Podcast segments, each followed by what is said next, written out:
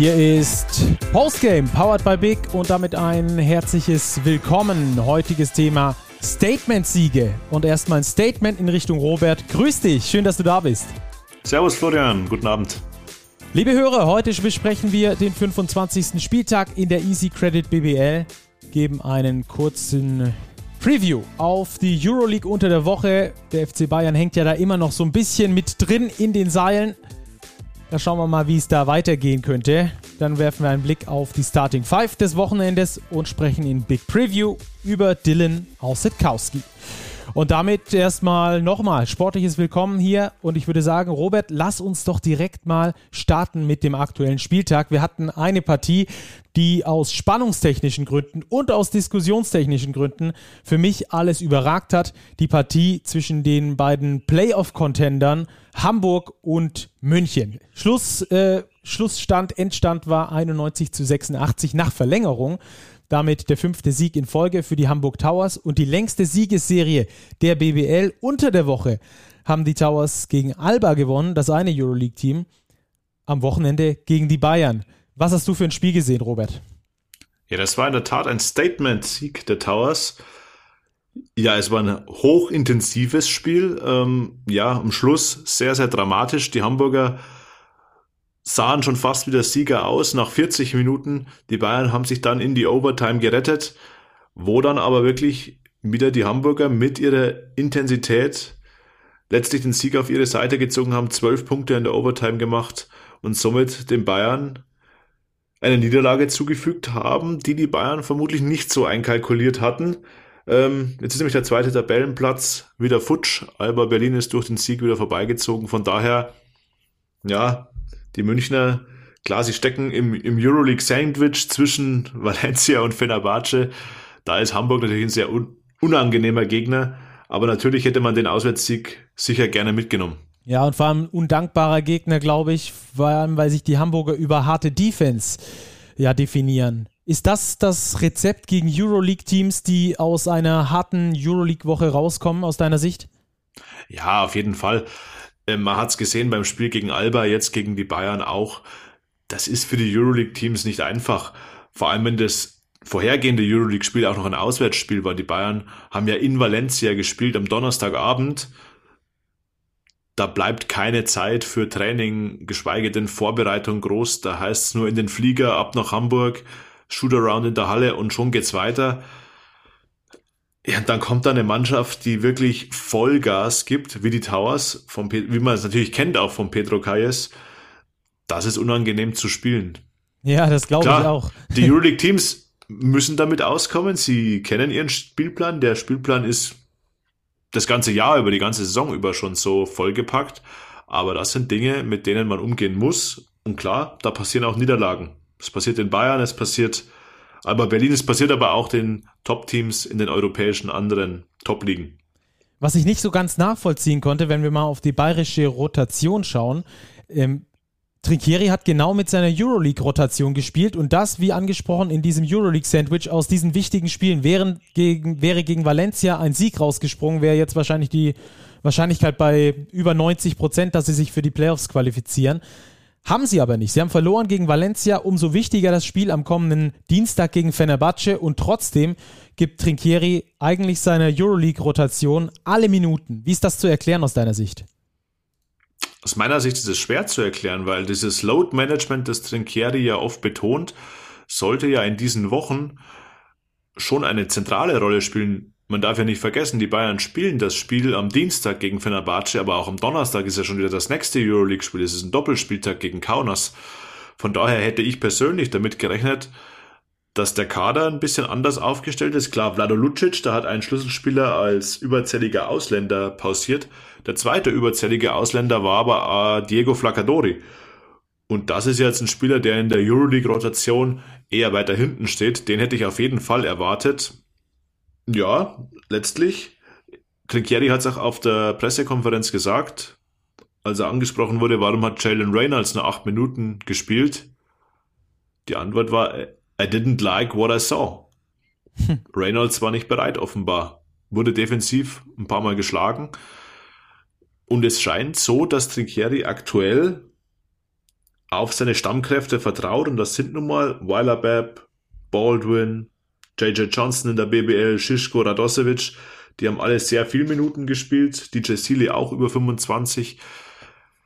Vielleicht war die kurze Rotation auch ein Grund dafür, dass am Schluss ein bisschen die Körner ausgegangen sind gegen diese hohe Intensität der Towers. Ja, könnte man ja auch damit äh, begründen, dass Trinkieri die Bundesliga ernst nimmt, dass er da auf jeden Fall auch die Hamburger äh, nicht unterschätzen möchte. Andererseits ist aus meiner Sicht gerade in der aktuellen Saisonphase die Euroleague eigentlich äh, das wichtigere Thema, denn da schaffen es die Bayern möglicherweise als erste deutsche Mannschaft, sich für die Euroleague Playoffs zu qualifizieren. Dazu braucht es aber noch mindestens einen Sieg und der ist dann, glaube ich zumindest mal doch noch mal einen Ticken wichtiger als ähm, das Ergebnis dann am Schluss in der Saison, ob wer Zweiter oder Dritter wird in der BBL, ist natürlich nicht ganz egal, keine Frage, aber ich glaube, dass die Euroleague Playoffs da doch eigentlich einen höheren Stand genießen sollten. Wenn wir mal ähm, das Ganze statistisch ein bisschen aufarbeiten, haben wir äh, sechs Spieler, wenn ich es richtig gezählt habe. Eins, zwei, drei, vier, fünf, sechs Spieler, so ist es, die über ähm, 25 Minuten gegangen sind in diesem Spiel. Und das ist äh, Johnson, Zipser, Radoschewitsch, Baldwin, Shishko und Sealy. Und dann haben wir noch Weiler Bepp, der auch nochmal über 25 Minuten gegangen ist. Also insgesamt dann sieben, aber das ist eigentlich fast eine siebener Rotation. Krämer dann noch mit elf Minuten hinten dran. Reynolds auch nochmal mit acht, ja. Ähm, aber das hat mich dann doch schon stark verwundert, muss ich ganz ehrlich sagen. Da hätte ich mit mehr äh, gerechnet dass Reynolds äh, oder dass die Leistung von Reynolds äh, Trinkieri nicht gefallen hat, äh, liegt bestimmt auch daran, äh, dass Mike Kotzer ein Wahnsinnsspiel abgeliefert hat. Über den müssen wir mal kurz sprechen. 20 Punkte, 14 Rebounds, zwei immens wichtige Stops auch noch in der Overtime, unter anderem gegen Paul Zipser. Der hat mal richtig abgeliefert, Robert. Ja, Mike Kotzer allen voran, aber die gesamte Hamburger Mannschaft denen gebührt einfach ein Riesenlob für diese, für diese Leistung. Unter der Woche gegen Alba, aber auch jetzt gegen die Bayern. Zwei Euroleague-Teams zu schlagen binnen einer Woche. Ja, vier Tage Chapeau. sogar. Oder sogar binnen nur vier Tagen. Das ist wirklich eine reife Leistung. Die Towers sind ein starkes Kollektiv. Da kennt jeder Spieler seine Rolle. Sie haben quasi dieses Triumvirat vorneweg mit äh, Mike Kotzer, mit Cam Taylor, mit TJ Shorts, Triumvirat, eigentlich müsste man noch ein Quadrumvirat dra äh, draus machen mit, mit Terry Allen. Du verwendest heute Worte. Ja, ist, äh, ja die, die vier Jungs, die tragen die Verantwortung. Das sind die, die Stützen im System. Und der Rest, der passt eben sehr, sehr gut rein. Jetzt ein Jordan Swing ist wieder richtig auf dem aufsteigenden Ast. Da greift ein Rädchen ins andere. Ein Max Di Leo bringt richtig Energie in die Defense. Da passt viel und das ist schwer zu spielen.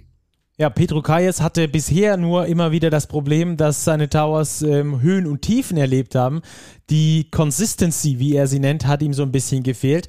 Und dazu hat er auch was ganz Interessantes gesagt und da hören wir jetzt mal rein.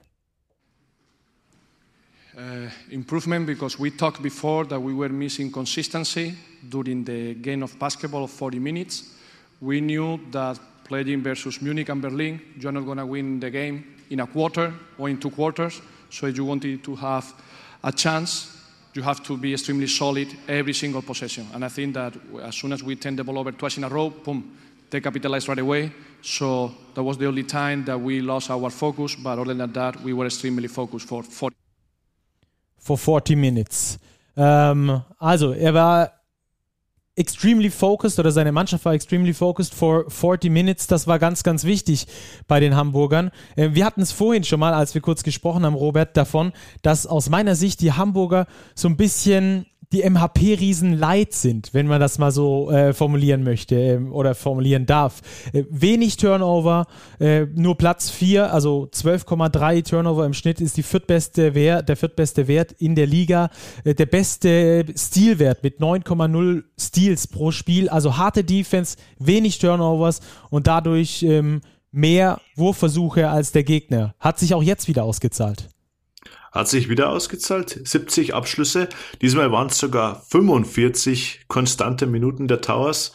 Das war ja das, wo sie ein bisschen gestruggelt hatten da in diesem Braunschweig Doubleheader, wo sie zweimal hintereinander gegen die Löwen Braunschweig gespielt haben. Das waren ja beide Spiele, wo sie nicht voll überzeugen konnten. Das erste verloren, das zweite dann gewonnen, aber da war viel Arbeit dabei. Da gab es auch immer wieder diese kleinen Tiefs. Das haben sie sich jetzt eben gegen Alba und Bayern nicht erlaubt. Da haben sie wirklich durchgezogen, ihr Level hochgehalten, was dann letztlich zum Sieg reicht. Klar, Petro Kayes hat es auch angesprochen. Gegen Teams wie Alba und Bayern von zehn Spielen gewinnst du vielleicht aktuell zwei, drei. Aber das ist schon mal ein guter Schritt für die Towers, dass sie da überhaupt in der Lage sind mitzuspielen und für den Standard Hamburg ist es natürlich extrem wertvoll. Wenn man sich jetzt vorstellt, geplant war ja dieses Spiel Hamburg-München in der Barclaycard Arena.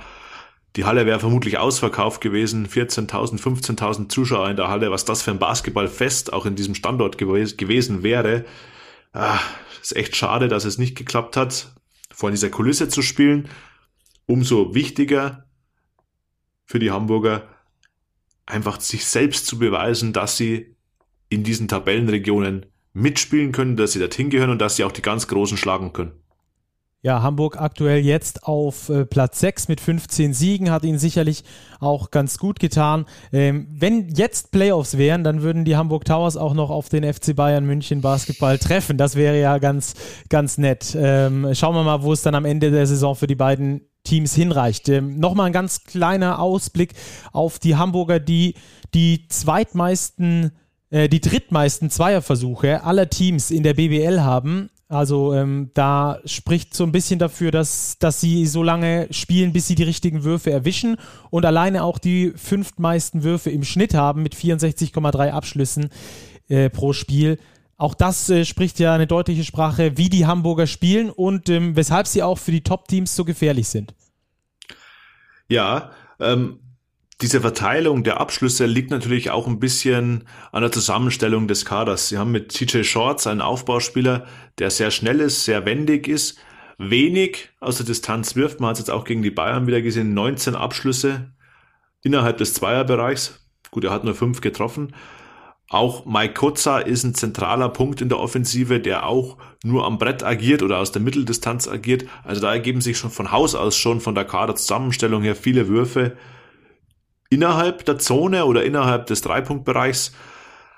Daher natürlich ähm, auch eine ganz hohe Quote, obwohl die gegen die Bayern gar nicht so gut war. Ich meine, die werfen nur 38 Prozent aus dem Zweierbereich. Die Bayern hatten 63, aber sie erarbeiten sich halt 26 Freiwürfe. Die Bayern hatten nur 12.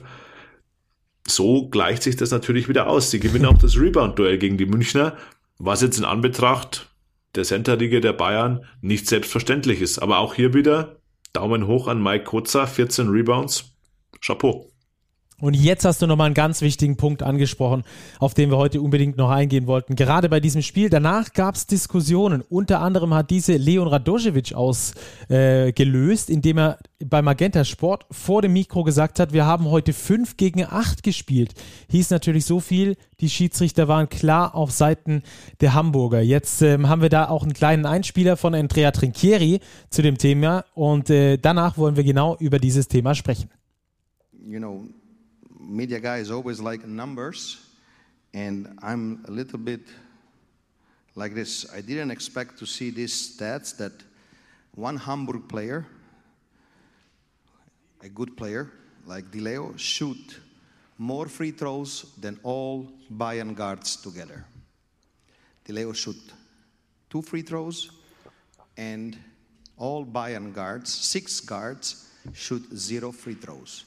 It's a number that I rarely saw in my career, but this doesn't take anything away from Hamburg win. Das also die Meinung von Andrea Trinchieri. Seine Guards mit null Freiwurfversuchen.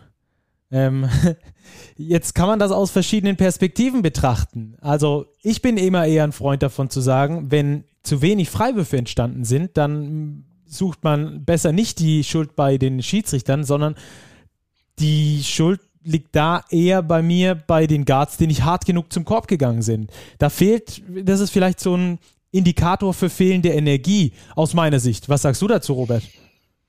Ja, ich bin da auch ein bisschen zwiegespalten. Fehlende Energie ja, ist bestimmt in Anbetracht der Belastung der aktuellen eine Option.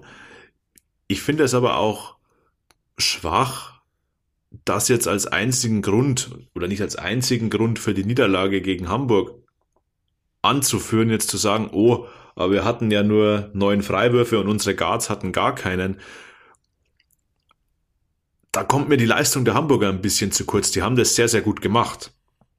Auf der anderen Seite muss man sagen, ich kann Andrea Trinchieri verstehen. Persönlich fand ich die Linie der Schiedsrichter nicht sonderlich stringent über das ganze Spiel, aber sie haben das Spiel definitiv nicht entschieden. Da bin ich bei dir. Vor allem, wenn wir Also auf die. über, überhaupt nicht. Ja, wenn wir, Null. auf die, wenn wir auf die Statistik gucken, 25 zu 21 Fouls, das jetzt, spricht jetzt für mich auch nicht unbedingt dafür, dass hier wirklich jemand bevorzugt wurde. Äh, die Münchner mit vier Fouls mehr als die Hamburger. Dagegen müssen wir natürlich auf die Freiwurfthematik nochmal eingehen. 26 Freiwürfe bei den Hamburgern, 12 nur bei den Bayern. Waren die Hamburger einfach schlauer?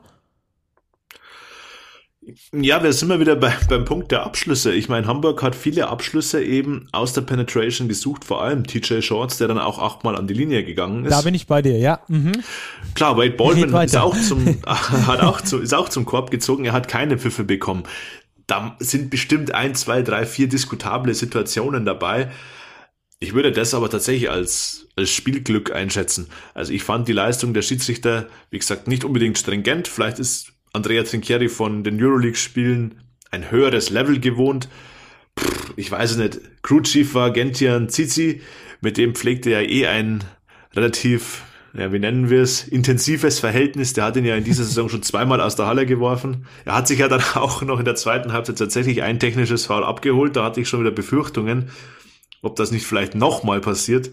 Ähm, also ich glaube nicht, dass jetzt nur die Freiwürfe den Unterschied ausgemacht haben. Klar ist es auffällig, dass die Bayern Guards keinen einzigen Freiwurf hatten. Das hätte vielleicht nicht so sein müssen. Aber ich glaube, dass die Rotation, die wir vorher besprochen haben, einen viel, viel größeren Einfluss hatte. Wenn ich mir Nick Weiler-Bepp angeschaut habe, Ende viertes Viertel, Anfang Verlängerung, der war platt. Wie oft der auf den Boden gefallen ist, klar, der hat gefeitet ohne Ende, aber der war einfach platt. Und wenn ich ihm halt dann 27 Minuten gebe oder geben muss, spielt die fehlende Energie am Schluss vielleicht mehr eine Rolle als der ein oder andere Freiwurf, der dann nicht gegeben wurde.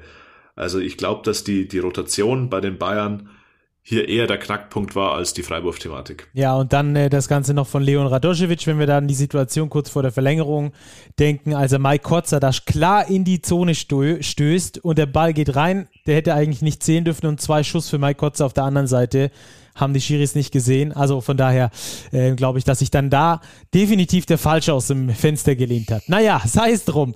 Ähm, lass uns noch ganz kurz äh, drüber sprechen, die Hamburger Ambitionen und dann ähm, noch einen kurzen Euroleague-Ausblick auf die Bayern unter der Woche geben und dann zum nächsten Spiel übergehen. Wir haben uns ein bisschen verloren hier in der ganzen Thematik, aber ihr, ihr, ihr seht beziehungsweise hört, liebe Zuschauer, ähm, dass das hier ein wirklich ähm, heißes Spiel war, um das es hier ging.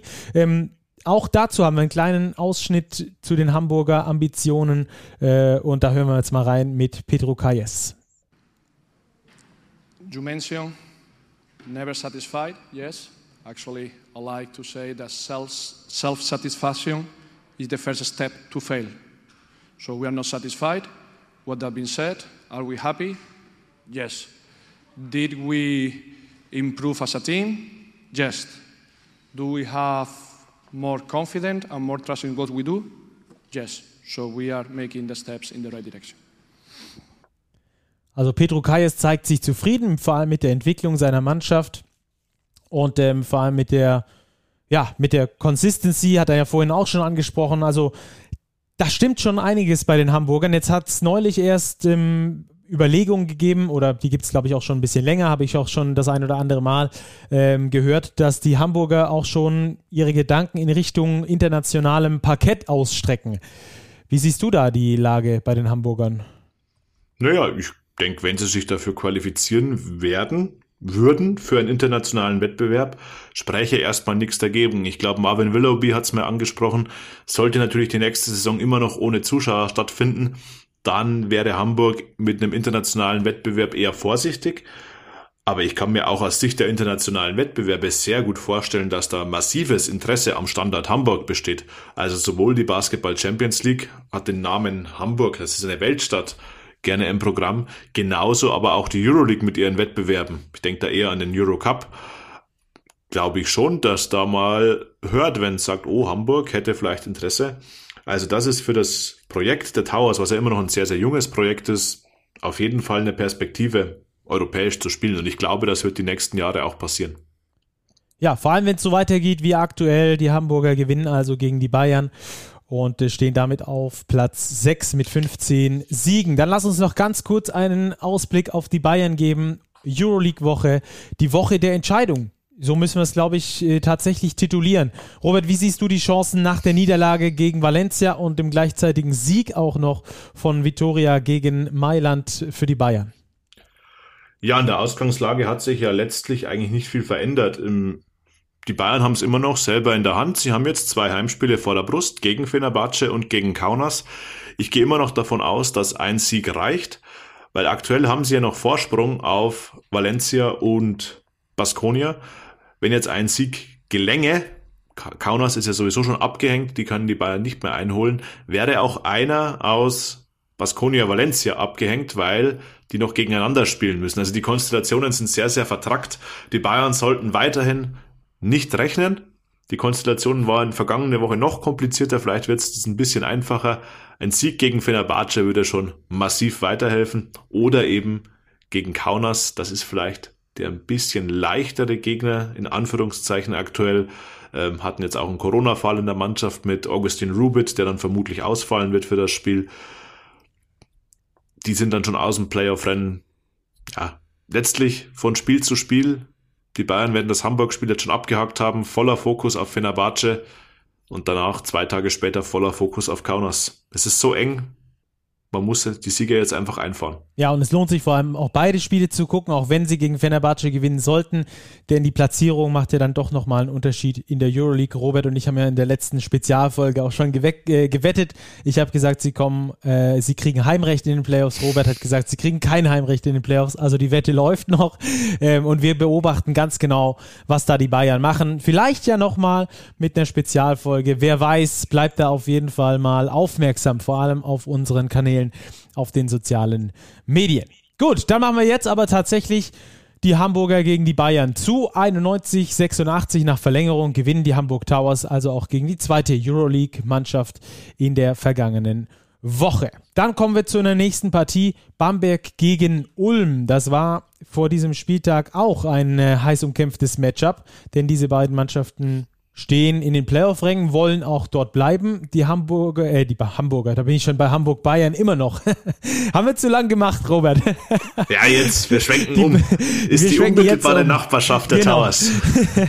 Ganz in den Südosten. Also Bamberg gegen Ulm. Bamberg äh, mit dem fünften Sieg in Folge gegen die Ulmer. Die Ulmer mit der vierten Niederlage in Folge und ähm, damit auch die Chance für Bamberg, bald die Ulmer überholen zu können. Was hast du für ein Spiel gesehen, Robert? Ja, es war wieder ein Statement-Sieg. Wir haben die heutige Folge ja unter Statement-Siege, unter dieses Motto gestellt. Das war vor allem in der zweiten Halbzeit ein Statement von Brose Bamberg. Die sind jetzt richtig gut in Form. Man erinnert sich ja auch mal an dieses Champions League-Spiel unter der Woche, als die Saragossa richtig aus der Halle geschossen haben, 21 Dreier versenkt haben. Also da läuft's momentan. Jetzt auch wieder gegen Ulm, 52% Dreierquote, überwiegend die Quote in der zweiten Halbzeit nach oben geschraubt. Michele Vitali wirft, glaube ich, gar nicht mehr daneben. Also ja. Ich glaube, der hat, der hat die Woche tatsächlich keinen einzigen ja, Dreier daneben ist so. geworfen. Sechs von sechs gegen Saragossa, drei von drei jetzt ja. gegen Ulm. Also so kann man mal werfen, eine Woche lang. Ja, also Bamberg hat wirklich qualitativ nochmal wirklich zugelegt, haben sich in der zweiten Halbzeit auch noch zwei, Ballverlass, äh, zwei Ballverluste erlaubt. Mit denen wird jetzt im Saisonendspurt auf jeden Fall zu rechnen sein. Sie stehen aktuell auf Platz 8. Sollten sie da Achter bleiben, ist das für eine erste Playoff-Runde, glaube ich, kein sonderlich angenehmes Los. Ja, vor allem in der aktuellen Form. Sie haben da äh, richtig zugelegt. Devin Hall mit einem überragenden Spiel, insgesamt 25 Punkte, allein in der zweiten Halbzeit 19 Punkte. Der steht also so ein bisschen symbolisch für diesen zweiten Spielabschnitt. Und äh, insgesamt stehen die Bamberger äh, für eine bessere Defensive. Ich habe da mal ein bisschen tiefer in die Statistik reingeguckt. Äh, Devin Hall hatte nämlich davon gesprochen, wir haben, an, äh, wir haben Anpassungen in der Defensive vorgenommen zur Halbzeit. Und ähm, das haben sie nicht nur dieses Mal gemacht, sondern Bamberg überhaupt bei diesen fünf Siegen in Folge defensiv sehr viel stärker. Offensiv machen sie nur zwei Punkte mehr als in den Spielen davor. Also das ist äh, noch im, im Rahmen der Schwankung, aber in den letzten fünf Partien, die sie allesamt gewonnen haben, haben sie nur 74,8 statt davor 80,8 Punkte zugelassen, also sechs Punkte weniger zugelassen, spricht für mich für eine eindeutig bessere Defense. Äh, für mehr Energie und für mehr Defense bei Bamberg. Ähm, wie hast du die Bamberger wahrgenommen? Siehst du es ähnlich, dass sie auch ähm, jetzt diese Energie gefunden haben, auch als Mannschaft zusammenzuspielen?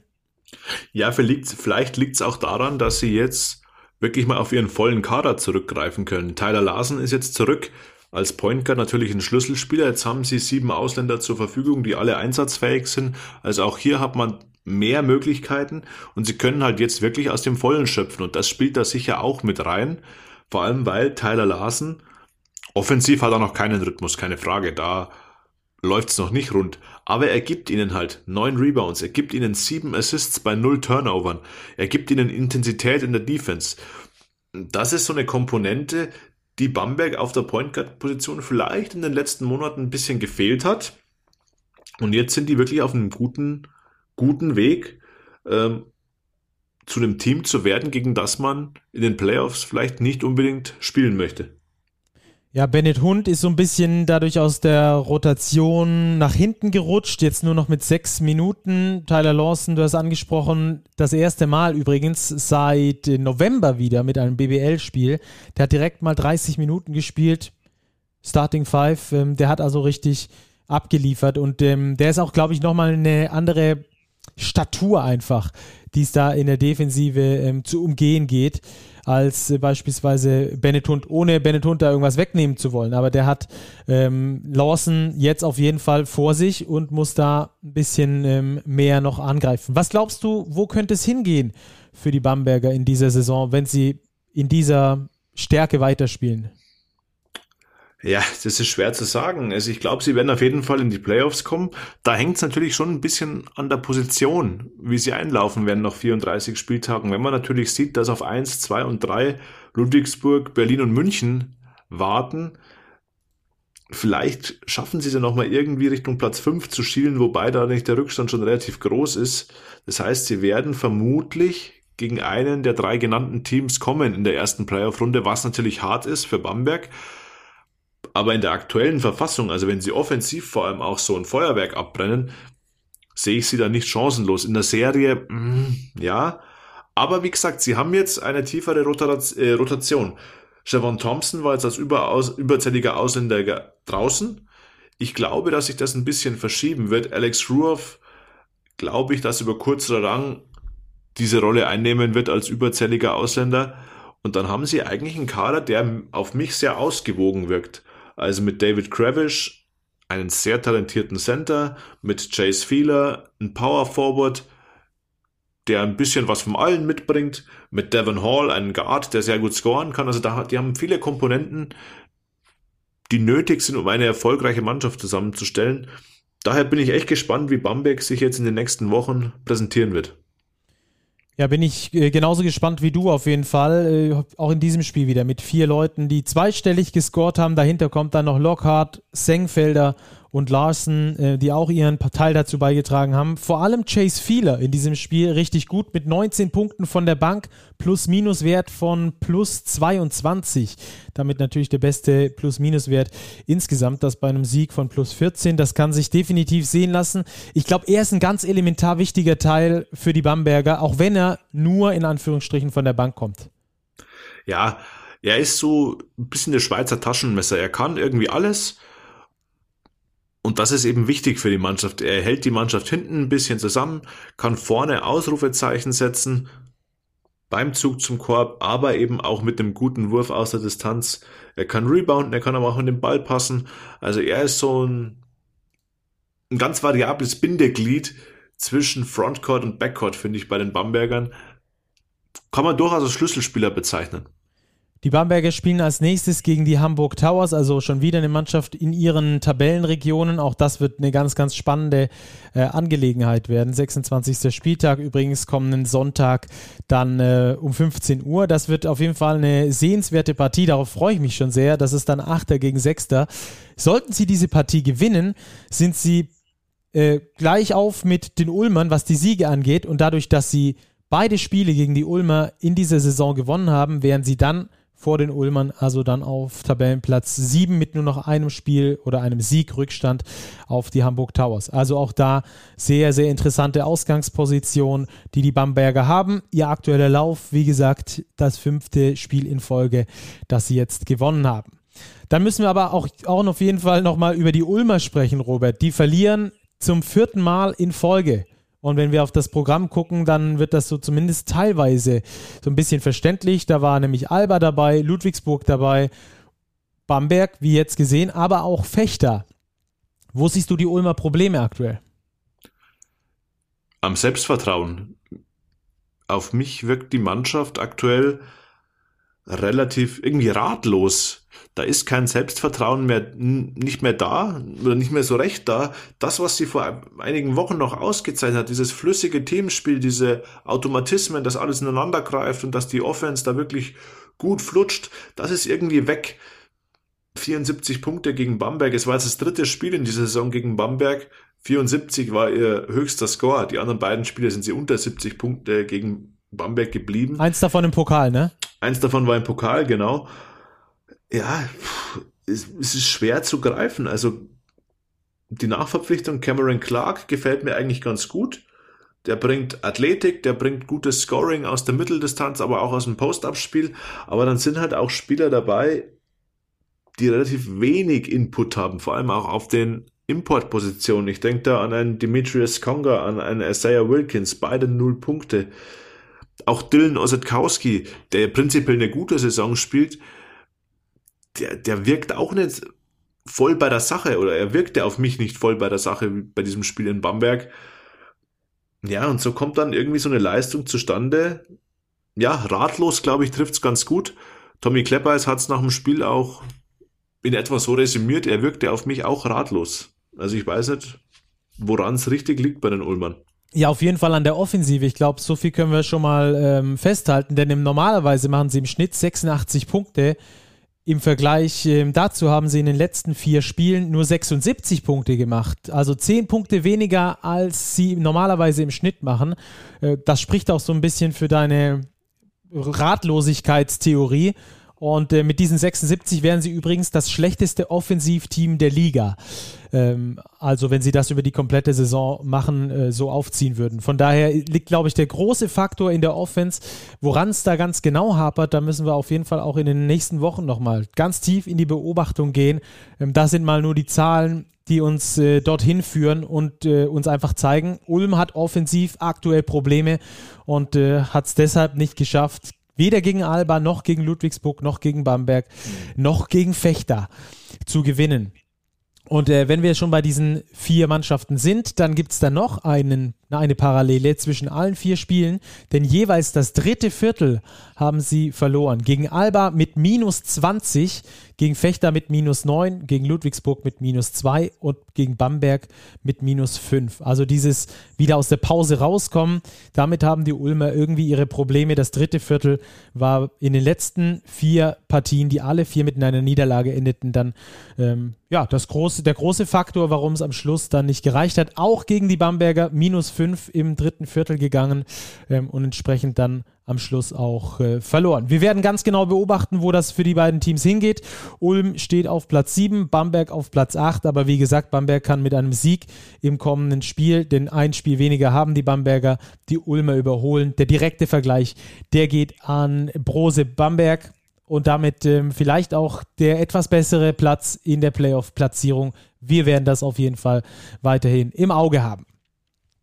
Robert, dann lass uns weitergehen zu einer Partie, die sehr deutlich ausgegangen ist, die wir aber trotzdem behandeln möchten. 79 zu 103, der Endstand zwischen Fechter und Göttingen. Und Göttingen mit 69 Punkten in der ersten Halbzeit.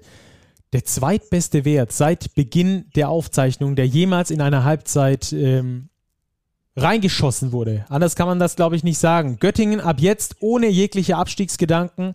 Die sind äh, mit neun Siegen da äh, auf Nummer sehr sicher unterwegs. Aber was ist eigentlich mit Fechter los? Ich glaube, da müssen wir mal zuallererst drüber sprechen. Auch bei Magenta Sport haben sie davon gesprochen. Klassenunterschied. Fechter in dieser Verfassung nicht erstligatauglich. Äh, Habe ich genauso gesehen, muss ich ganz ehrlich sagen. Ja, ich auch. Also es war eigentlich ein richtiges Statement von der BG Göttingen in der ersten Halbzeit. Da stelle ich mir aber die Frage, wie kann es überhaupt zu diesem Statement kommen, zu diesen 69 Punkten? Es steht 69 zu 36 zur Halbzeit. Das sind fast doppelt so viele Punkte in einer Halbzeit. Das ist Wahnsinn. Und Fechter, das passiert ihnen ja nicht jetzt zum ersten Mal. Das vorherige Spiel gegen Oldenburg, da kassieren sie in der ersten Halbzeit 63 Punkte. Ich meine, die spielen um den Klassenerhalt. Und dann kommen die so schlecht in die Spiele rein, haben Probleme beim Zurücklaufen, also bei wirklich basalen Dingen. Boah, ja, klar. Also das wird richtig, richtig schwer. Ja, und wenn ich da kurz einhaken ja, darf, Robert, aus gerne, meiner Sicht äh, gerne, Flo. sehe ich genauso und ich habe da ein riesengroßes Problem damit, denn wenn ich im Abstiegskampf feststecke, und wir haben das ja schon mehrfach betont, dass die Mannschaft qualitativ nicht die allerhöchste äh, Priorität hat in dieser Liga. Ähm, aber dann musst du doch wenigstens über Kampf kommen. Und dass du mal in der Halbzeit 54 Punkte kassierst, 57, äh, alles in Ordnung. Das kann mal passieren, wenn du qualitativ wirklich schlechter bist und die Oldenburger auch treffen. Äh, äh Quatsch, die Oldenburger sage ich schon, die Göttinger, aber die Oldenburger im Spiel davor auch. Ähm, aber ich habe ein Problem damit, wenn keine Energie da ist, wenn eine Mannschaft sich in der ersten Halbzeit schon, schon aufgibt. Wie gesagt, Qualität ist das eine, aber der Wille ist das andere. Und diesen Willen, den konnte ich bei Fechter in der ersten Halbzeit nicht erkennen. Und das hat man auch irgendwie so ein bisschen in der Konsterniertheit von Thomas Pech und Derek Allen in der Halbzeitpause gesehen. gesehen. Die saßen minutenlang da und haben auf diesen Spielberichtsbogen gestarrt. Ja, die konnten wahrscheinlich selber nicht glauben, was sie sehen auf dem Papier und was sie gesehen haben auf dem Feld. Wie du sagst, das sind Tugenden, Kampf, Einsatz, Leidenschaft. Die erwarte ich von Teams, die da hinten im Keller der Tabelle drinstehen. Und wenn das nicht da ist, dann reicht's einfach nicht. Das muss man mal so hart sagen. In der Verfassung wird's mit dem Klassenerhalt für Rasterfechter nichts werden. So schade es um diesen Standort ist, klar, Stefan Niemeyer hat schon betont, ein Abstieg in die Pro A wäre kein Beinbruch, man wird sich da neu aufstellen und äh, Operation Wiederaufstieg angehen. Alles gut, aber auch diese Gedanken jetzt schon zu haben, neun oder zehn Spieltage vor Schluss, ich weiß nicht, ob das so unbedingt sinnvoll ist. Das Retten der Ufer, es ist schon ein Stück entfernt, aber es sind in Anführungszeichen auch nur drei Siege, die zum MBC fehlen. Aber da darf ich mir solche Auftritte wie jetzt gegen Oldenburg und Göttingen nicht leisten. Vor allem, wenn ich vorher einen Sieg überraschend gegen Ratio vorm Ulm hole, hole dann kann ich nicht gegen Göttingen, gegen ein Team, das vermeintlich auf Augenhöhe spielt oder in einer ähnlichen Tabellenregion feststeckt, das kann ich mir nicht leisten. Ja, vor allem nicht zu Hause, denke ich mal. Wie wäre das Ganze mit, mit Fans, mit Zuschauern gewesen? Der Rasterdome immer ausverkauft. Ich glaube, also ich kann mir gut vorstellen, da wären ein paar Fans aber in der Halbzeit schon gegangen. Wenn die Mannschaft wirklich so blutleer auftritt und ähm, so eine Null-Bock-Haltung an den Tag legt, das finde ich dann schon extrem. Vor allem können wir es auch an ein paar Zahlen und Fakten äh, festmachen. Wir sind jetzt hier keine Fechter-Hater, um Gottes Willen. aber es gab einfach ein paar Situationen, beispielsweise Booker trifft gleich dreimal Achtung, nochmal mitschreiben. Dreimal einen Dreier mit Foul. Dreimal macht er ein Vierpunktspiel. In der ersten Halbzeit. Ja, zweimal in, der ersten, Halbzeit. zweimal in der ersten Halbzeit, einmal in der zweiten, glaube ich, ja. direkt danach. Aber egal. Also allein dieser, dieser Fakt, das, ich weiß gar nicht, ob ich das überhaupt schon mal in 30 Jahren Basketball irgendwo mitbekommen habe. Das ist für mich, das ist für mich, das, das zeigt äh, in a nutshell alles, was da schief läuft. Also, dass dir das einmal passiert, von mir aus aber dreimal in einem Spiel. Dann Göttingen hat extrem hohe Quoten. Die werfen aus jedem Bereich über 50 Prozent. Das spricht natürlich, wir, den, wir wollen den Göttingern hier nichts wegnehmen. Das spricht natürlich für eine gute Offense, auch 25 Assists, super gutes Ballmovement bei den Göttingern. Aber das spricht für mich natürlich auch eine deutliche Sprache in Richtung fehlende Energie bei Rasta Fechter. 50 Prozent aus allen Bereichen kassierst du, dann bist du halt einfach auch nicht da. Ja, sehe ich ähnlich. Kein Spieler, keine Mannschaft wird äh, da dauerhaft über, über mehrere Spiele hinweg mit Hand in his face 50 Prozent von der Dreierlinie werfen als Team. Vor allem Göttingen wirft 14 von 18 in der ersten Halbzeit ja. Dreier. Und ich sage auch, da, da muss ich auch mal hinlangen. Da muss ich mal auch vielleicht ein härteres Foul nehmen, um den Rhythmus zu brechen. Ich kann mir nicht 70 Punkte schenken lassen. Wir drehen uns im Kreis. Da gewinnst du das Spiel nicht. Klar, sie kommen dann ganz, ganz gut ins dritte Viertel rein, gewinnen das mit elf Punkten. Aber das ist dann Makulatur. Das hat Göttingen verwaltet. Das war zu keiner Zeit mehr richtig gefährdet. Ja, das war eine sehr, sehr ernüchternde Pleite für Fechter, aber auch wirklich Kompliment an Göttingen. Du musst den Ball auch erstmal so werfen, auch wenn die Würfe vielleicht frei sind. Neun Siege, die sind jetzt wirklich im gesicherten Mittelfeld, das wir vor ein paar Wochen schon mal ja diskutiert haben, angekommen. Also auch das wirklich in der Höhe, auf jeden Fall ein Statement, Auswärtssieg. Ja, und Fe Fechter mit einem Negativstatement in Richtung äh, Abstieg. Wir wollen ihn dann nicht noch komplett abschreiben, aber also aktuell, ähm, da hat der Kollege von äh, Magenta Sport absolut recht gehabt. Fechter in dieser Verfassung nicht erstligatauglich. Wir sind sehr gespannt drauf, was da bei Rasta folgen wird und hoffen natürlich, dass es dann da vielleicht nochmal ein bisschen spannender wird im Abstiegskampf. Göttingen gewinnt also mit 103 zu 79, erzielt in der ersten Halbzeit. Das ist äh, das größte Statement, glaube ich, überhaupt 69 Punkte. Dann nächste Partie, die wir noch ein bisschen intensiver behandeln wollen, bevor wir dann in den Two-Minute-Drill übergehen. Chemnitz versus Oldenburg, 92 zu 98 nach Verlängerung ebenfalls. Die Chemnitzer haben es fast wieder geschafft, eins der Top-Teams zu schlagen. Ähm, haben mir auch sehr gut gefallen. Wie ging es dir dabei? Ja, sie haben einen richtig guten Fight geliefert. Also sie haben sich nie abschütteln lassen, sind wirklich nochmal zurückgekommen, auch nach einem 10-Punkte-Defizit nach drei Vierteln, bringen sie das Spiel in die Verlängerung. Markus Thornton sei Dank, der da wirklich wahnsinnige Dinge wieder versenkt hat. Am Schluss reicht's nicht ganz. Das sagen wir jetzt relativ häufig in dieser Saison über die Niners Chemnitz gut gespielt, am Ende dann doch knapp verloren. Es war hier wieder so. Dennoch war das wirklich ein starker Auftritt. Also für einen Aufsteiger, die Oldenburger wirklich so zu fordern, das war eine gute Leistung. Sie hätten sich belohnen können, es hat am Schluss nicht ganz gereicht, aber immer noch, sie stehen mit acht Siegen solide da, vielleicht noch nicht ganz gesichert, aber ich bin mir sicher, wenn sie weiterhin so auftreten, werden sie die nötigen Siege noch einfahren und auch nichts mit den hinteren Rängen mehr zu tun haben. Ja, Martin Bräunig, da können wir kurz gratulieren zum tausendsten BBL-Punkt, den er dort erzielt hat. Äh, die Oldenburger mit ja, eigentlich einer soliden Leistung. Sie haben es, ähm, hat Bräunig ganz gut auf den Punkt gebracht, äh, mental manchmal so ein bisschen Probleme gehabt, um das bis zum Schluss durchzuziehen. Aber ansonsten eigentlich äh, von den Oldenburgern eine gute Leistung. Mahal Basic mit 24 und 8 im 1 gegen 1 war der einfach für die Chemnitzer nicht zu stoppen. Nee, da gab es kein passendes Matchup. Generell fand ich, es war so ein Spiel, ein Team extrem konzentriert und Fokus, also ich will jetzt sagen, dass Chemnitz nicht fokussiert war, aber eine sehr, sehr konzentrierte Leistung der EWE Baskets. Sie erlauben sich nur acht Ballverluste. Dafür ein unglaublich couragierter Auftritt der Niners Chemnitz, die 47 Rebounds sich sichern, gegenüber nur 33 bei den Oldenburgern. Das war auch so ein Schlüssel, warum sie überhaupt so weit kamen, das Spiel in die, Verlänger in die Verlängerung überhaupt gebracht haben. Also da der Spirit in der Mannschaft stimmt. Und wenn wir da jetzt nochmal zurückgehen, so einen Spirit, so einen Einsatz. Ja, den gleichen den Gedanken würde, hatte ich auch gerade. Den würde man sich vielleicht bei Fechter wünschen. Also das sieht man bei Chemnitz, da ziehen wirklich alle an einem Strang. Da geht ein Isaiah Mike 40 Minuten, ein George King 36 Minuten. Alle ackern am Rebound. Das ist das, was ich mir als Aufsteiger, das sind diese Tugenden, die ich bringen muss, um in der Liga zu bleiben. Und wir sehen, es funktioniert offenbar.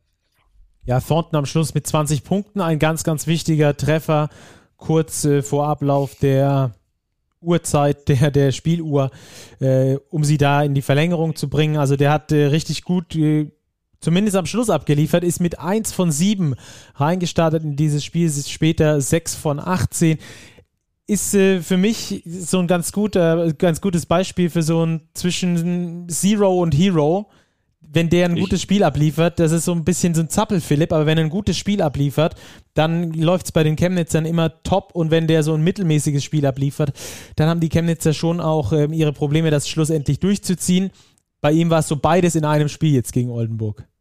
Ja, du sagst Zero to Hero. Mein Gedanke wäre Genie und Wahnsinn gewesen. Ja, genau, ich glaube, wir treffen, wir treffen uns da ganz gut. Ja, der kann unglaubliche Würfe treffen. Der kann auch überdrehen. Ja, in dem Spiel hat er sich so ein bisschen eingependelt. Da war irgendwie von, von allem ein bisschen was dabei. Ja, er erinnert mich so ein bisschen an Julius Jenkins. Nicht ja. nur von seiner Frisur her, so wie er sich bewegt, wie er wirft. Und das ist jetzt nicht das schlechteste Vorbild, das man haben kann in der BBL. Philipp Stanic auch wieder mit dabei, aber auch der konnte den ähm, Chemnitzer nicht die äh, Gegenwehr gegen Rashid Mahal Basic liefern. Auch Wimberg da mit seinen Problemen. Also Mahal Basic für mich der überragende Mann dieses Spiels. Auch Ricky Paulding wieder mit 20 Punkten. The Old Man hat mal wieder einen aufgelegt. 20 Punkte in fast 37 Minuten. Ähm, das ist allerhand. Äh, auch sonst ähm, haben die Oldenburger wieder mit einer ausgeglichenen Leistung einfach das Ganze äh, am Schluss gewonnen. Äh, wichtige Würfe getroffen, unter anderem Carsten Tada oder wir denken an den Wurf von Braden Hobbs, der da eigentlich schon so ein bisschen verletzt war trotzdem in diesen Angriff in der, in der Verlängerung reingegangen ist und das Ding gegen zwei noch reingeschrotet hat. Also äh, Braden Hobbs, der äh, hat wichtige Würfe getroffen, auch wenn er davor 0 von 4 aus dem Feld geworfen hat. Egal, er hat auf jeden Fall da das Selbstvertrauen, die reinzuschießen. Wie gesagt, Tada auch nochmal mit einem wichtigen Dreier. Ansonsten auch fünf Spieler in Double Digits. Äh, von daher runde Leistung von den Oldenburgern. Haben es ein bisschen knapper werden lassen, als sie es hätten werden lassen müssen. Alles in allem, aber denke ich mal, die Oldenburger wieder mit einer guten Leistung zementieren damit ihren vierten Platz und ähm, stehen damit auch weiterhin im Playoff-Rennen auf einem Platz, der sie zum Heimspiel berechtigen würde. So, ich würde sagen, dann machen wir die ausführlichen Spiele mal zu. Chemnitz gegen Oldenburg, also 92 zu 98 nach Verlängerung. Und damit gehen wir rein in den Two-Minute-Drill. Lieber Robert, Berlin gegen Weißenfels. Berlin deutlich besser. Ja, 93, 82. Ein ungefährdeter Sieg für die Albatrosse, die im ersten Viertel schon mal klar machen, wer hierher im Haus ist. 32 zu 18 davonziehen. Ähm, der MBC zu keiner Phase des Spiels in Führung. Es war kein sonderlich attraktives Spiel. 66 Freiwürfe in Addition. Ja, aber Berlin, wie du gesagt hast, sie haben die höhere Qualität in der Mannschaft. Der Ito hat die Minuten wieder ganz, ganz breit verteilt. Äh, Johannes Thiemann 26 Minuten sticht sogar als einziger heraus mit dieser Minutenanzahl, sonst wirklich ganz gleichmäßig. Auch das Scoring gleichmäßig. Ähm, ja, einfach, die sind eine Klasse besser als der MBC. Der MBC steht jetzt 7 zu 19. Die sollten auch wieder mal anfangen, ein Spiel zu gewinnen, um da nicht hinten noch reinzurutschen, falls Fechter oder Gießen doch noch mal einen kleinen Lauf starten. Aber wie gesagt, äh, ungefährdeter Sieg für die Albatrosse, die durch die Niederlage der Bayern jetzt wieder auf Rang 2 in der Tabelle hochklettern. Braunschweig gegen Frankfurt als nächstes. Braunschweig gewinnt mit 80 zu 68 und zehrt von seiner starken ersten Hälfte über das komplette Spiel. Plus 11 gewinnen sie die erste Hälfte. Am Schluss gewinnen sie mit 12. Frankfurt ist die schlechteste Offensive der Liga mit nur etwas über 76 Punkten und das ist auch in diesem Spiel ähm, zu sehen gewesen. Nur 68 Punkte sind die wenigsten Punkte aller Teams an diesem Spieltag. Also da hat es in der Offensive so ein bisschen ähm, gemakelt. 40 Prozent aus dem Zweierbereich sind einfach zu wenig für Frankfurt. Nur Mobley und Moore mit zweistelligen Werten. Mobley mal wieder mit 24 Punkten, bester Werfer der Partie und äh, Frankfurt damit nicht näher an die Playoffs ranrückend. Braunschweig räumt alle Zweifel wegen einem möglichen Reinrutschen in die Abstiegsränge aus. Braunschweig jetzt mit neun Siegen und damit fünf mehr als Tabellenplatz 17 und nur ein Sieg weniger als die Frankfurter, die auf Platz 9 stehen. Also Frankfurt auf 9, Braunschweig auf 13 und damit zur nächsten Partie. Würzburg gegen Bonn. Da gab es einen bösen Lauf, Robert. Ja, dieser Lauf hat das Spiel entschieden. Die Bonner gewinnen auswärts 83, 73 in Würzburg, obwohl es in der ersten Halbzeit gar nicht danach aussah. Dort war Würzburg noch wirklich die spielbestimmende Mannschaft, 47 Punkte gescored, nur 36 kassiert. Aber dann kam ein 21 zu 0 Lauf, beziehungsweise wenn man noch ein bisschen länger, fast 29 zu 3 Lauf für die Bonner, der das Spiel auf den Kopf gestellt hat. Bonn ging dann in Führung, hat sich dann im letzten Viertel auch nicht mehr die Butter vom Brot nehmen lassen. Chris Babb kam zurück in den Kader, hat 13, 13 Punkte gemacht, allerdings wieder nur zwei von zehn Dreiern getroffen. Ja, ich glaube, er braucht einfach wieder ein bisschen, bis er in seinem Rhythmus ist.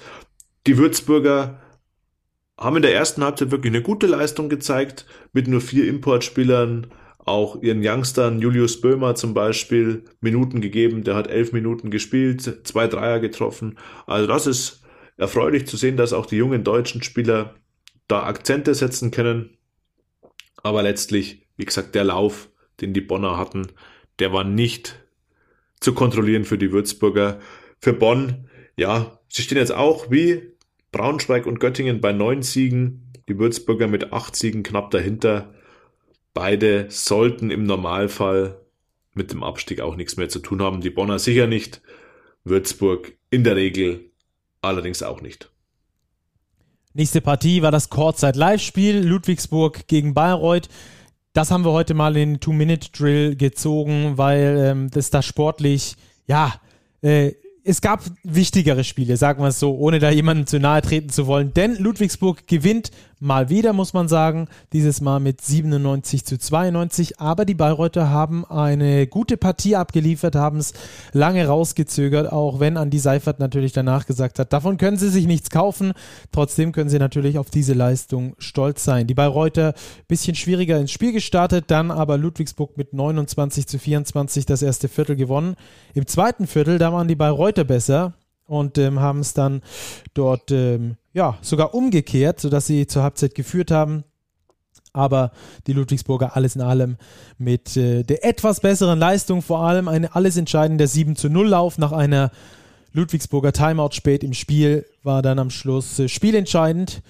Jalen Smith, nicht der beste Tag, den er äh, da erwischt hat, aber zum Schluss wieder mit sehr viel Verantwortung, ganz wichtigen Wurf getroffen, und einen wichtigen Block gemacht ähm, und damit mal wieder gezeigt, dass er sogar in Partien, wo er nicht der allerbeste ist, in eindeutiger MVP-Form ist, weil er eben Verantwortung nimmt.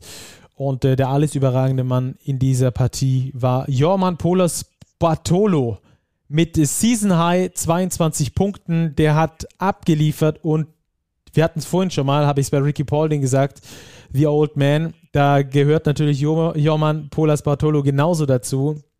Äh, und der steppt einfach auch nochmal ab. Was hat der bitte für einen März gespielt? Der hat wahnsinnig abgeliefert in dieser Saison, etwas über 10 Punkte im Schnitt. Und äh, im März 16,6 im Schnitt. Dieses Mal waren es 22, hat da richtig einen rausgehauen. Also der, der Spieler des Spiels. Und ähm, dann gab es nochmal eine ganz interessante Personalie, denn das Silva hat sein Debüt gegeben. Und äh, Robert, du hast da, glaube ich, noch eine ganz lustige Geschichte zu, ne? Ja, Oscar da Silva stammt ja aus München. Also er hat seine Karriere oder seine Karriere, seine ersten basketballerischen Schritte beim DJK Sportbund München gemacht, bevor er dann für die JBBL, NBBL und Regionalliga ja nach Schwabing gegangen ist zur Internationalen Basketballakademie. Ähm, ich habe mit seinem Jugendtrainer gesprochen, der quasi ihn wirklich begleitet hat in seinen ersten Jahren. Und der bekräftigte genau das, was wir jetzt auf dem Feld sehen. Einen sehr intelligenten Spieler, der sehr viel kann, der sehr beweglich ist, der sehr lernwillig ist. Und das, glaube ich, hat Oscar da Silva jetzt in seinen wenigen Minuten, die er heute bekommen hat gegen Bayreuth, schon aufblitzen lassen. Also er hat wirklich Potenzial.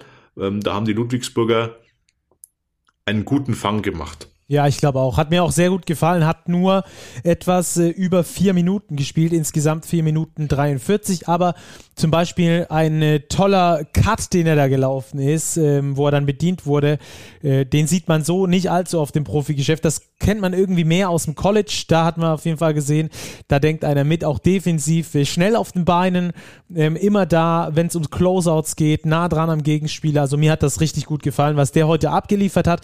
Und zusammen mit Jamal McLean stand er auf dem Feld. Äh, könnte auch so eine Version sein, dass die Ludwigsburger nicht mehr nur Small Ball spielen können, sondern ab jetzt nochmal eine ganz neue Herangehensweise haben und auch ähm, Big Ball spielen können, also mit nur großen Spielern.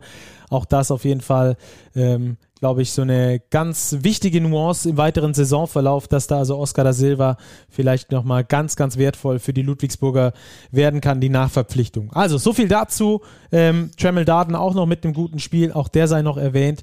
Und dann machen wir die Ludwigsburger zu. Die gewinnen mal wieder gegen Bayreuth und können wegen des ähm, Münchner Ausrutschers gegen Hamburg den Vorsprung an der Tabellenspitze äh, weiter ausbauen. Sind da jetzt zwei Siege in Front vor Alba Berlin und dem FC Bayern.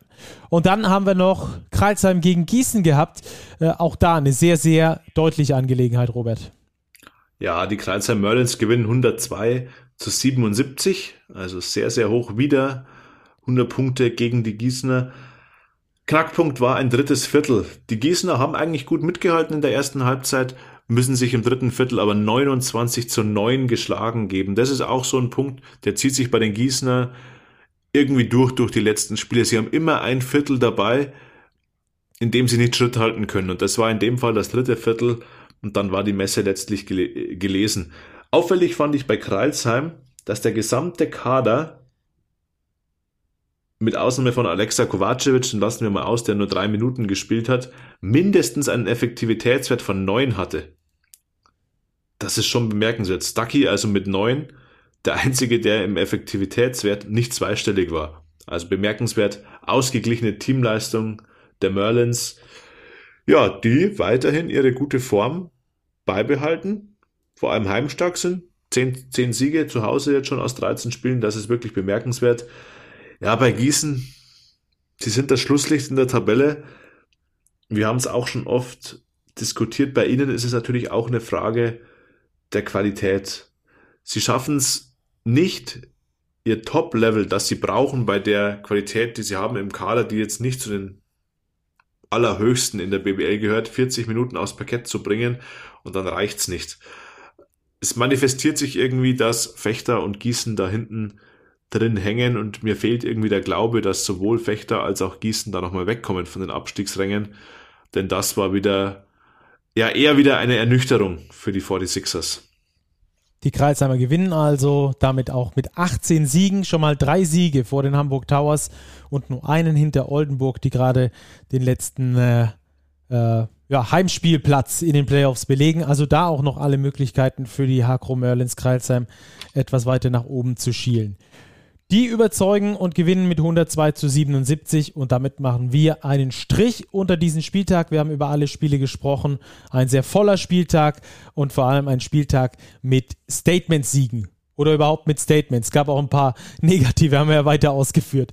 Dann, Robert, jetzt kommen wir zur Starting Five des Spieltages und da erwarte ich von dir auch mal wieder ein Statement. Hau mal raus, wer sind deine fünf? Ja, ich hoffe, ich muss dich nicht enttäuschen. Ja, das hoffe ich auch. also, gehen wir es mal an. Point Guard. Ja, ich gehe mit Jalen Smith. Du hast es angesprochen, er macht nicht sein bestes Spiel. Am Schluss ist er der entscheidende Mann wieder für die MHP Riesen. Und dafür, dass er nicht sein bestes Spiel macht, er macht 17 Punkte, 3 Rebounds, 8 Assists, 4 Steals, ein entscheidender Block. Also für ein Spiel, das nicht das Beste ist, ist das immer noch ziemlich stattlich.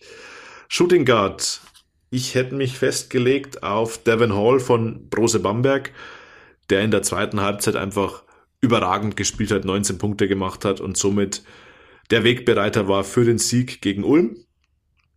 Auf der 3 gehe ich mit Elias Lassisi. Das ist ein Spieler, der mir bei Kreilsheim oft ein bisschen zu kurz kommt, extrem solide, jetzt auch beim Sieg gegen Gießen 20 Punkte gemacht, ein Plus-Minus-Wert von plus 26 da hat sich auf jeden Fall mal eine Nominierung verdient.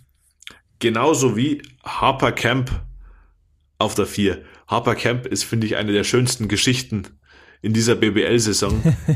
Vom designierten Regionalliga-Coach in Göttingen doch zurück aufs BBL-Parkett. Und er macht es gut. 12 Punkte, 9 Rebounds, 3 Assists, 3 Steals, 0 Turnover. Also er macht quasi keinen Fehler. Er spielt vielleicht wie so ein Coach. Ähm, Effektivitätswert von 26.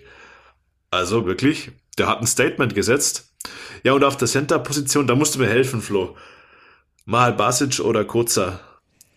Eigentlich müssen wir fast Kurzer nehmen, finde ich, nach dem Hamburger Statement, wobei Mahal Basic gegen Chemnitz auch richtig stark war. Ja, ich bin da bei dir bei ähm, Kurzer, weil es erstens gegen den FC Bayern Basketball war und nicht gegen irgendjemanden, also nicht, dass Chemnitz irgendjemand wäre, gegen den ja mal Basic gespielt hat, aber das ist dann nochmal eine andere Klasse und vor allem, weil er natürlich mit 20 und 14 erstmal statistisch überzeugt hat und dann diese zwei Stops, die ich vorhin auch angesprochen habe, eine davon gegen Paul Zipse, der andere ähm, durch ein offen, angenommenes Offensivfoul gegen, gegen Leon Radosevic, da hat er wirklich, also das ist ja auch statistisch dann nicht wirklich messbar, ja, da kommt dann ein Turnover beim Gegner raus ähm, vielleicht ein besserer Plus-Minus-Wert, weil du vorne das Ding irgendwie machst und dir hinten keinen reingefangen hast. Aber Mike Kotzer, der hat äh, für mich auf jeden Fall diese Center-Position ähm, in der Starting Five. Da bin ich absolut bei dir. Na gut, dann Mike Kotzer, unser Starting Center dieses Spieltags. So, dann nochmal zusammenfassend. Also, Jalen Smith auf der 1, Devin Hall von Brose Bamberg auf der 2, Elias Lassisi von den Hakro Merlins Kreilsheim auf der 3 Harper Camp aus Göttingen auf der 4 und Mike Kotzer äh, von den Hamburg Towers auf der 5. Das wäre also unsere Starting 5 und dann, Robert, müssen wir eigentlich nur noch Big Preview abhaken. Dieses Mal sprechen wir noch über das ähm, vergangene Heft, beziehungsweise das Heft, das aktuell draußen ist. Aber ganz bald kommt ja das neue Heft raus. Ähm, holt euch da gerne mal ein Abo, denn schon in der kommenden Woche wird das Heft für die Abonnenten erscheinen. Bei euch im Briefkasten und die Woche drauf ist es dann im freien Handel erhältlich. Also es lohnt sich da ein bisschen früher dran zu sein, die Infos äh, ein bisschen früher abzugreifen. Ähm, da sprechen wir dann ab der kommenden Woche drüber, geben euch da auch ganz interessante Einblicke, ein paar Interviewschnipsel, die wir da gesammelt haben. Ähm, wir haben da wirklich interessante Männer, die da am Start sind. Jalen Smith, äh, Jonas Matisek, ähm, Du hast, äh, hol mich kurz ab, mit David, äh, David Krämer. Krämer, gesprochen. Ja. Ähm, den werden wir auf jeden Fall dann auch in den nächsten Wochen hören.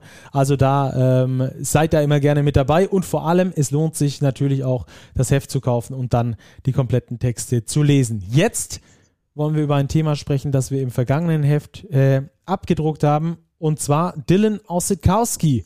Und der kommt uns natürlich genau gerade gelegen, denn der hat ähm, jetzt mit seinen Ulmern vier Spiele in Folge verloren. Dabei war die Leistung von ihm unabhängig von den Ulmer Leistungen. Also ähm, ich, um das nochmal ein bisschen einfacher zu formulieren vielleicht, ähm, ich habe immer gedacht, dass die Ulmer Leistung absolut von Ossetkowski abhängt, aber er hat gegen Ludwigsburg 19 gemacht, da haben sie verloren und er hat jetzt ähm, beim, bei der Niederlage gegen Bamberg sieben gemacht, beides mal verloren. Ossetkowski mal mit einem guten, mal mit einem schlechten Spiel, aber seine Ulmer haben trotzdem verloren.